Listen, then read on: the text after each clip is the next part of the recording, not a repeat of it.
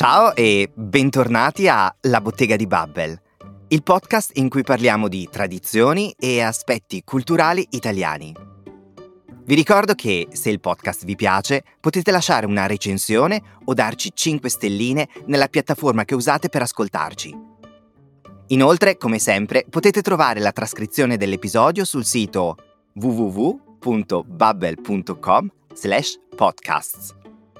Allora, oggi sono davvero molto emozionato perché qui con noi c'è un ospite davvero speciale, un ascoltatore della Bottega di Babbel. Ebbene sì, il nostro ospite è uno studente di italiano che ormai ci segue da tempo e ci ha chiesto di partecipare a una puntata del nostro podcast. E naturalmente noi lo abbiamo invitato. Rodrigo, benvenuto, è davvero un piacere averti qui con noi. Grazie, sono molto felice di essere qui con voi. Grazie per avermi invitato. E oggi, insieme a noi, a parlare della nostra bella Italia c'è anche Emanuele. Bentornato.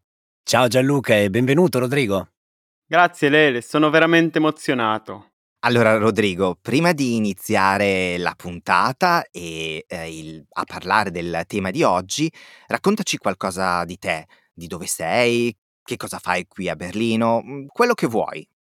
Allora, sono messicano e abito già da 10 anni qui a Berlino e studio il mio master in intelligenza artificiale alla Università di Berlino e lavoro anche a distanza per un'azienda in Singapore. Fra l'altro devo dire che parli davvero benissimo l'italiano, quindi complimenti.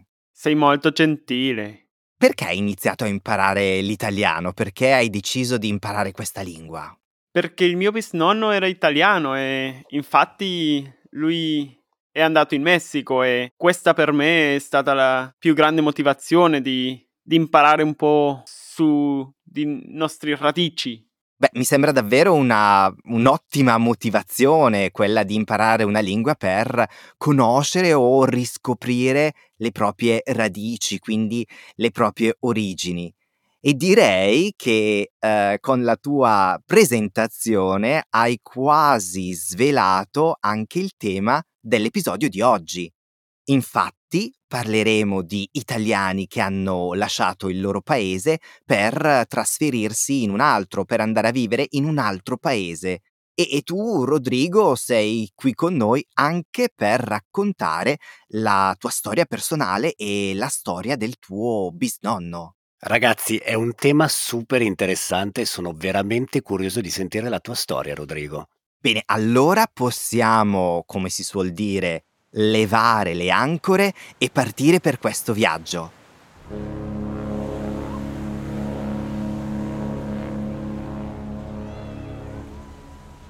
Rodrigo, sei pronto? Sono nato pronto. Benissimo.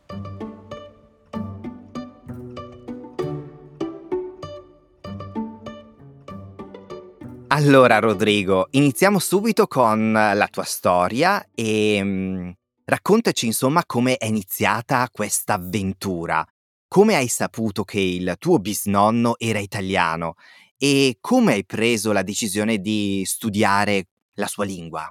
Allora, quando ero bambino ho capito che Schettino, il mio secondo cognome, non era facile di pronunziare e per questa ragione io ho pensato magari qualche parenti non venivano di Messico, no? E occasionalmente nella mia famiglia se ne parlava che il nonno era italiano e quando aveva più o meno 15 anni mi interessava sapere la sua storia intera, ma nessuno la sapeva. Ok, quindi pian piano hai capito che, insomma, forse le tue radici erano italiane e hai deciso di ricercare e scoprire qualcosa di più, corretto? Vero. Mm-hmm.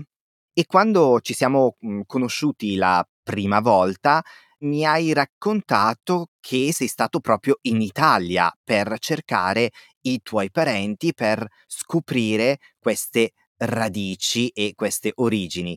Com'è andato il viaggio in Italia? Che cosa hai scoperto?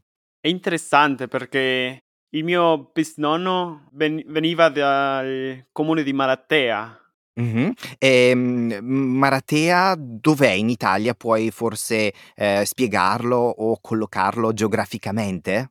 È nell'Italia meridionale, allora al sud, e alla provincia di Potenza, nella provincia di Potenza e nella regione di Basilicata.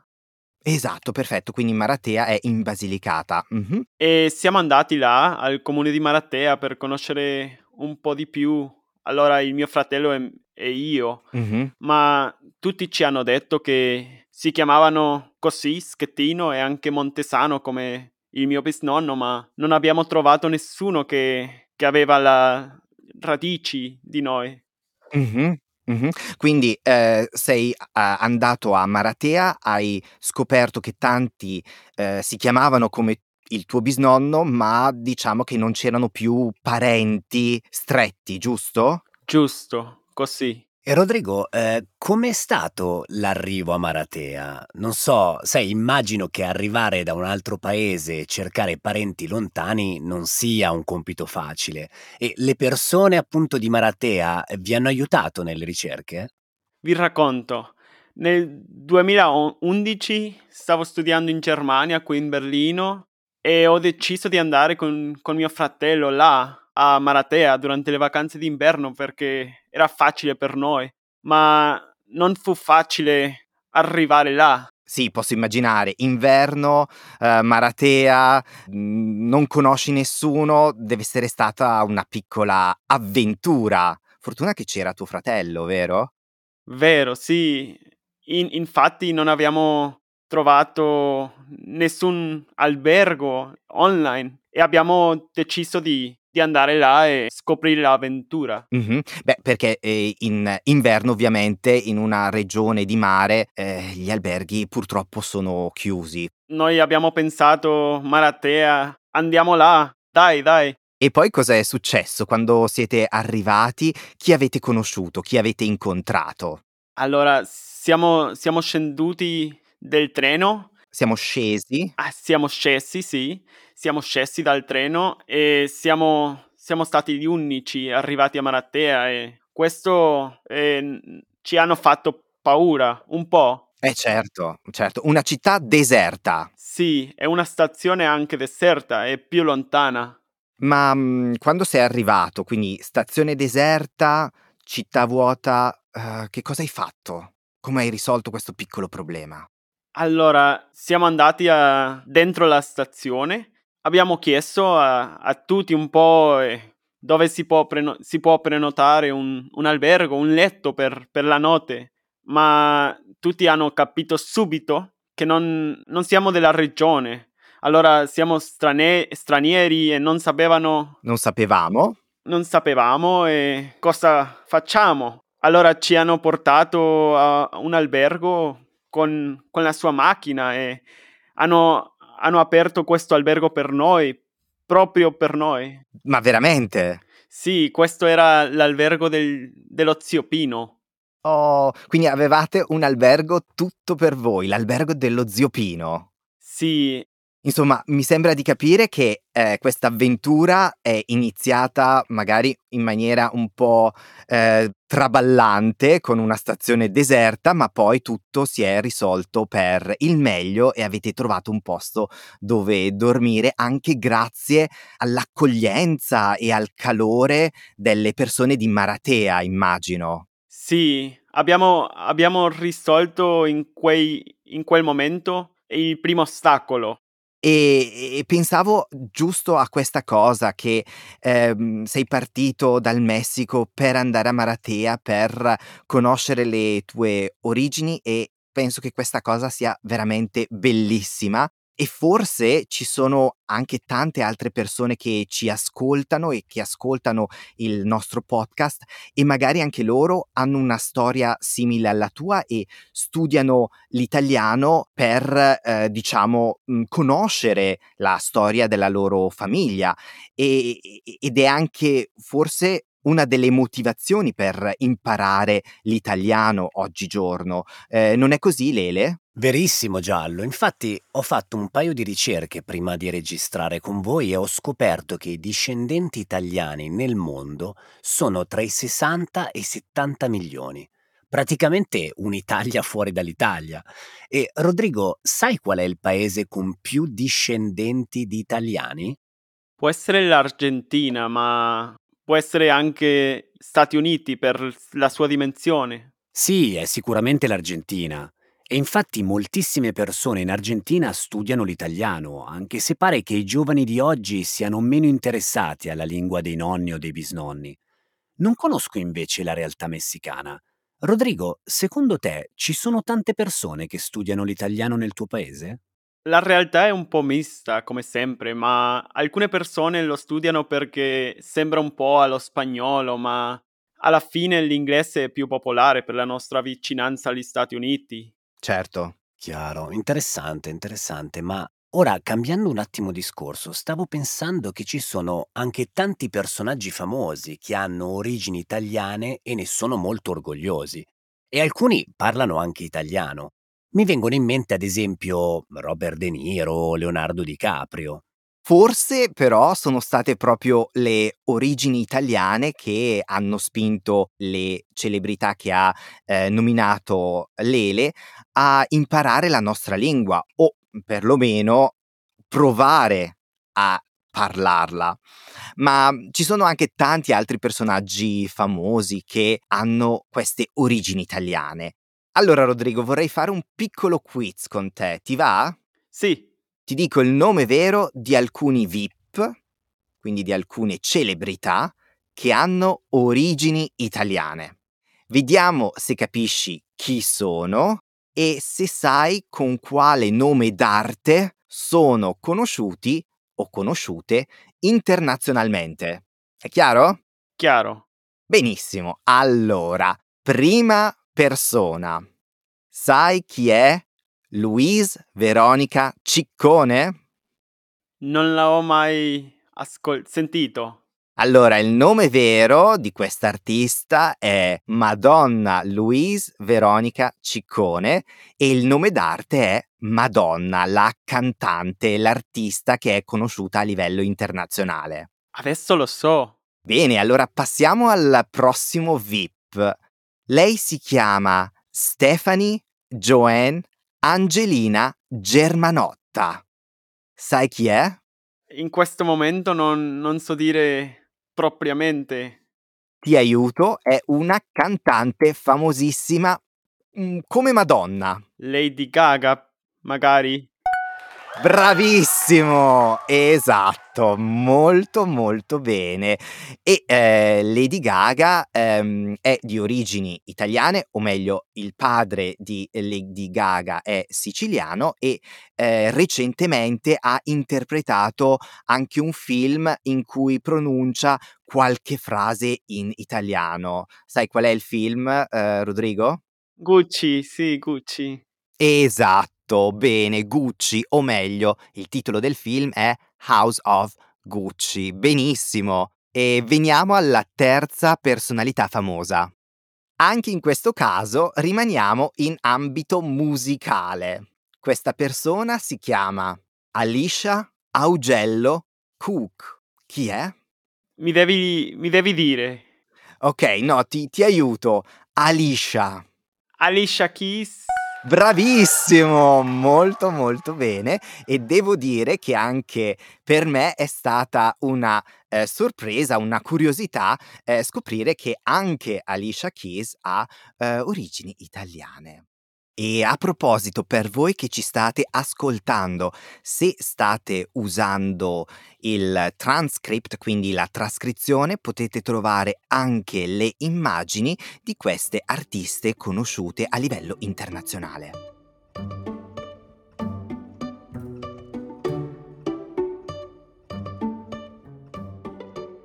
Ma torniamo a te e alla tua storia personale, Rodrigo. Per capire meglio il presente, spesso è utile anche dare uno sguardo al passato.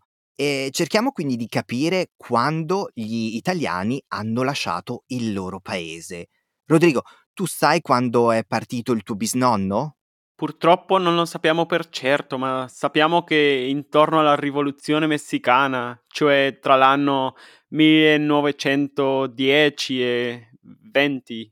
Ah, ok, quindi all'inizio del 1900. Ed è proprio in quel periodo, anzi un pochino prima, quindi alla fine dell'Ottocento e poi all'inizio del Novecento, che inizia la prima grande ondata migratoria, più precisamente dal 1861, una data importante per l'Italia perché c'è l'unità d'Italia e questa ondata poi finisce con un tragico evento storico, cioè con la Prima Guerra Mondiale. Sì, anche perché durante la guerra naturalmente era molto più difficile partire e questa ondata è importante perché per la prima volta gli italiani hanno lasciato non solo l'Italia, ma anche l'Europa per andare a trovare poi fortuna in America. Esatto, e quindi l'America è stata proprio la prima destinazione degli italiani. Ma vediamo un po', Rodrigo, secondo te dove andavano gli italiani? Quali paesi del continente americano sceglievano? Allora, penso Stati Uniti, Argentina, Brasile e, perché no, naturalmente il Messico. Sì, esatto, proprio così. Argentina e Stati Uniti sono in particolare i paesi con il maggior numero di italiani in questo periodo. Infatti abbiamo detto prima che in Argentina molti studiano ancora l'italiano. Ma ragazzi, sapete che cosa ha detto una volta lo scrittore argentino Borges? Ha detto che un argentino è un italiano che parla spagnolo, pensa francese e vorrebbe essere inglese. È chiaro, Rodrigo? Non sapevo questo, Lele. Diciamo una personalità internazionale, no? Sì, mi sembra davvero un bel esempio di internazionalità. A proposito, Rodrigo, secondo te in Messico ci sono ancora tracce della cultura italiana o della lingua italiana? C'è questo villaggio in Messico che si chiama Cipilo, dove si parla il Veneto Antico. Ah, il Veneto Antico! Sì, è molto curioso. E perché? Perché gli emigranti del Veneto sono arrivati là e sono rimasti insieme, puoi dire. Ah, un piccolo borgo dove si parla ancora un po' il veneto. Super interessante. Chissà, magari un giorno se vado in Messico riesco pure a far visita a questo piccolo paese. Ma Rodrigo, torniamo un po' alla storia. Abbiamo detto qual era la destinazione degli italiani che partivano in quel periodo, quindi tra l'Ottocento e il Novecento. Ma da quali regioni italiane partivano? Secondo te, in quel periodo partivano più dal sud o dal nord? Più dal nord. La maggioranza degli emigranti erano dal nord perché il governo messicano preferiva i contadini ricci, diceva. Ah, i contadini ricchi. Ricchi, sì. E quindi forse questo spiega anche la presenza di persone che venivano dal Veneto, forse. Sì, ma devo dire il mio bisnonno veniva dal sud. Mm-hmm. Beh, diciamo che in quel periodo l'emigrazione riguardava un po' tutte le regioni italiane, sia nel nord che nel sud. Ma veniamo ora alle motivazioni. Secondo te, perché le persone decidevano di lasciare l'Italia? Tu sai perché il tuo bisnonno è partito per il Messico? Allora, secondo la storia che ci hanno raccontato, Gennaro voleva evitare il servizio militare, obbligatorio in quel tempo. E poi che cosa ha fatto? Allora, Gennaro è partito con gli zii per la mia città, Veracruz, mm-hmm. e perché i suoi compaesani vivevano già là. Quindi praticamente ha raggiunto altre persone che conosceva e che lo hanno forse anche aiutato ad arrivare in Messico. È così.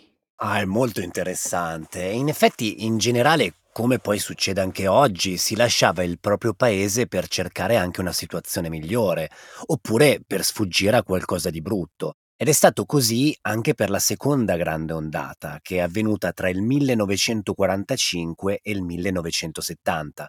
E come possiamo immaginare, la situazione in Italia, come anche in Europa, non era di certo tranquilla in quel periodo. Certo, però in questa seconda ondata, Lele, cambiano un po' le destinazioni, cambiano un po' i paesi in cui gli italiani si trasferiscono. Ma tiriamo un po' le somme. Allora, dalla fine del 1800 al 1970 sono partiti dall'Italia, un po' dal nord e un po' dal sud, ben 27 milioni di persone. Un bel numero, no, Rodrigo? Sì, non lo sapeva anche questo. E pensa che molti di loro sono andati in America. Giusto, Giallo, in particolare gli Stati Uniti hanno sempre rappresentato il luogo del sogno americano, dove i sogni potevano realizzarsi. E c'è una canzone molto conosciuta nel Nord Italia che esprime proprio questo grande desiderio di partire per gli Stati Uniti.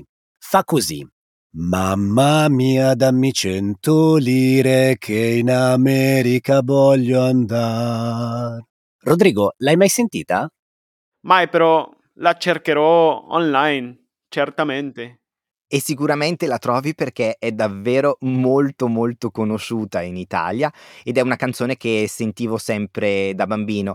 E come diceva Lele, la canzone esprime proprio la voglia, il desiderio di partire. La ragazza che canta questa canzone chiede alla mamma 100 lire, cioè la moneta italiana di tanti anni fa.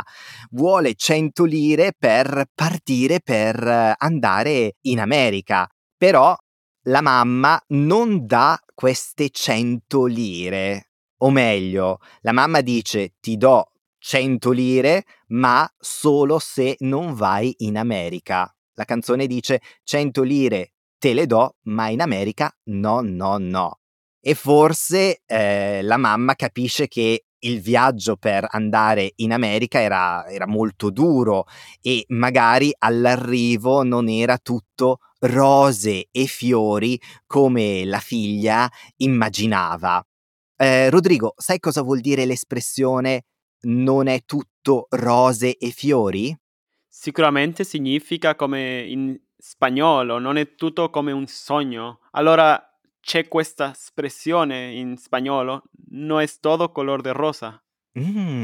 Sì, è una espressione quindi molto simile, significa proprio che a volte le situazioni sembrano semplici, come la ragazza che vuole andare in America, ma poi si presentano più difficili rispetto a quanto si pensava all'inizio.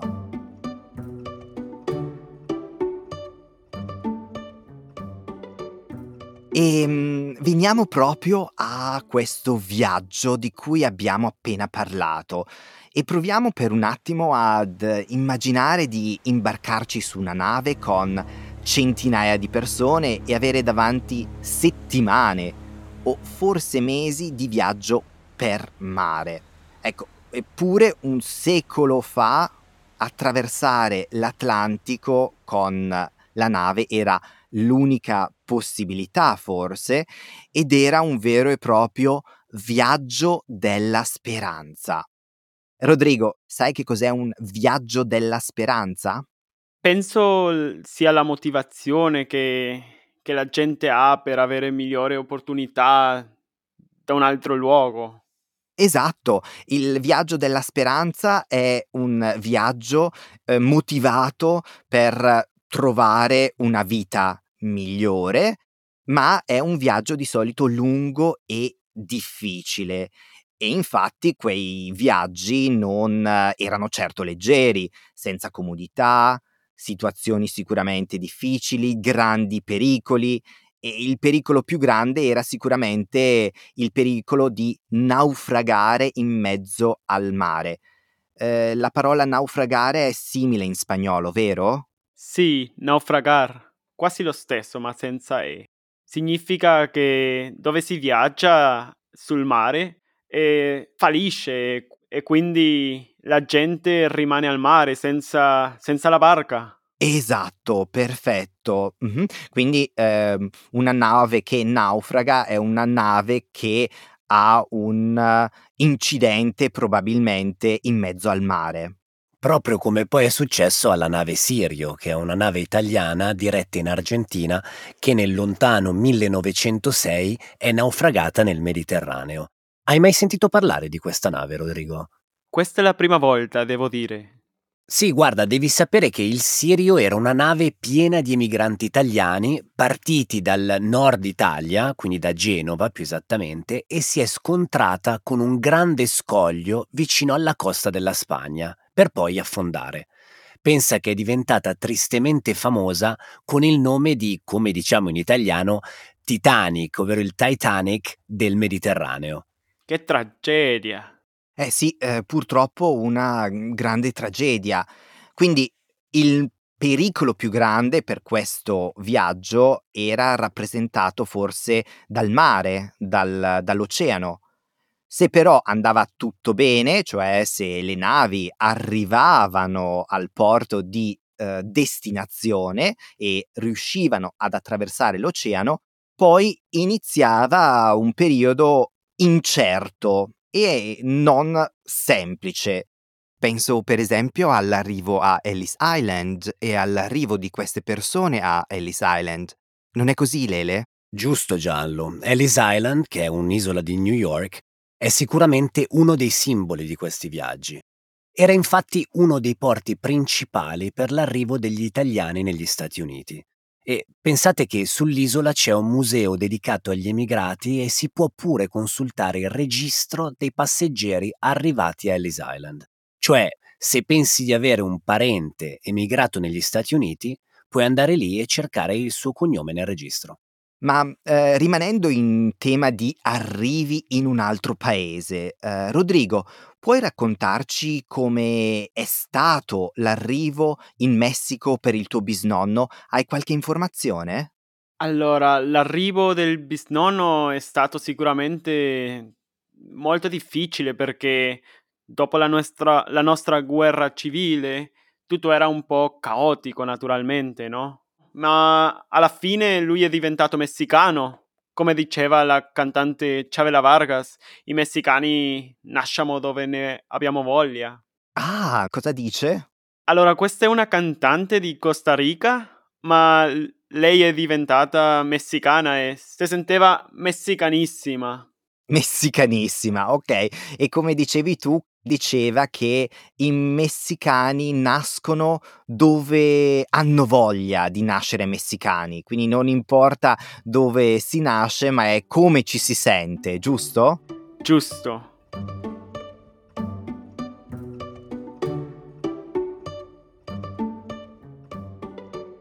Ma veniamo ad un altro aspetto che è quello del mantenere i contatti con le persone, con i propri parenti nel paese di origine. Naturalmente in passato non esisteva internet, mail, WhatsApp, eccetera. Quindi si comunicava come si poteva e il mezzo di comunicazione più potente era la lettera, quindi scrivere lettere a mano. Ho intervistato una mia amica, Silvia, che dopo alcuni anni ha trovato proprio delle lettere di un familiare che è andato in Uruguay e lì ha iniziato la sua nuova vita. Ascoltiamo. Cesare, il fratello di mia nonna, è partito per l'Uruguay nel 1940. Poi, nel 1970, è tornato in Italia per una breve visita. Quando è rientrato in Uruguay, ha iniziato a scrivere lettere a mia nonna dove diceva che voleva fare un secondo viaggio in Italia. Alla fine di ogni lettera scriveva «Questa è la mia direzione» e poi indicava il suo indirizzo di Montevideo. Cesare però non è più tornato in Italia e il suo italiano a poco si è trasformato. Le ultime lettere non sono scritte né in italiano né in spagnolo, ma in un mix di italiano e spagnolo, un po' come lui, che in fondo era di entrambi i posti, l'Italia e l'Uruguay. Allora Rodrigo, che cosa hai capito di questa intervista? Che cosa ci ha raccontato Silvia? Ho capito che Cesare era un po' come il mio bisnonno, e nel senso che Cesare ha dimenticato l'italiano per parlare il spagnolo, ha preferito lo spagnolo, no? Esatto, quindi Cesare ha avuto una storia molto simile a quella del tuo bisnonno, quindi si è trovato in Uruguay e nel tempo ha mantenuto un contatto con i parenti italiani scrivendo delle lettere. Infatti il mio bisnonno e anche il mio nonno scrivevano con dei parenti, ma non sappiamo di più. Era l'unico modo, come dicevo prima, per mantenere le relazioni a distanza. Ma come hai detto tu, una cosa interessante delle lettere di Cesare è proprio la lingua, giusto? Sì, l'italiano possiamo dire, no? Bellissimo, una bellissima definizione di questa nuova lingua, un mix tra italiano e spagnolo e, come hai detto tu, itagnolo, mi piace tantissimo. E fa un esempio nella lettera, giusto? Fa proprio un esempio specifico, quale? Mi ricordo direzione, che dovrebbe essere l'indirizzo. Esatto, perché in spagnolo si dice dirección per indirizzo, giusto? Giusto.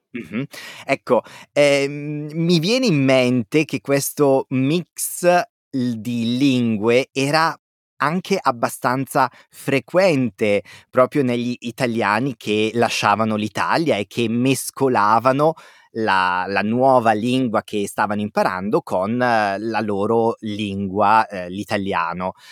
E mi viene in mente un film degli anni 40 che si intitola Sciuscià. Parla di alcuni ragazzi che nel dopoguerra facevano il lavoro di lustrascarpe, cioè pulivano le scarpe. È chiaro che lavoro facevano, Rodrigo? Shoeshine, l'ho sentito già, è come orioppo, la parola degli italiani in America per dire hurry up. Allora aspetta perché mi cogli alla sprovvista. Quindi shusha deriva da quale parola inglese? Deriva dei due parole che sono shoe e shine. Allora scarpe e lustrare. Ma dai, bravissimo, io pensavo che tu non lo sapessi e invece lo sai, ma è fantastico. E hai nominato un'altra parola che usavano gli italiani, puoi ripeterla? Sì, questa è orioppo. Orioppo, esatto, che significava in inglese? Hurry up. Esatto, molto molto bene, benissimo. Ma allora ti sorprendo io, perché secondo me questa cosa non la conosci. Sapete che cosa intendevano soprattutto gli italo-americani con la parola broccolino? Allora, forse Lele? Devo ammettere che, a parte il cibo, comunque la verdura e il broccolo, non mi viene niente da collegare con l'inglese. Quindi vai tu, Rodrigo, se la sai. Allora, so cosa è il broccolino, perché l'abbiamo anche in spagnolo, ma questa parola ha un altro senso, vero? Sì, lo sai forse? No. Ah, ok, allora te lo dico io. Broccolino per le persone che erano arrivate a New York era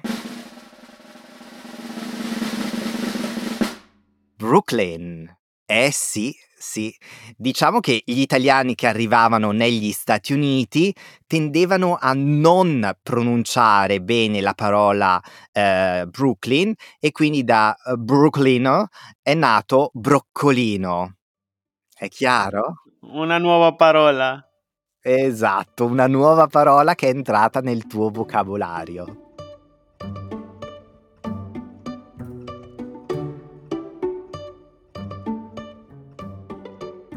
Bene, e siamo arrivati anche oggi al momento del quiz.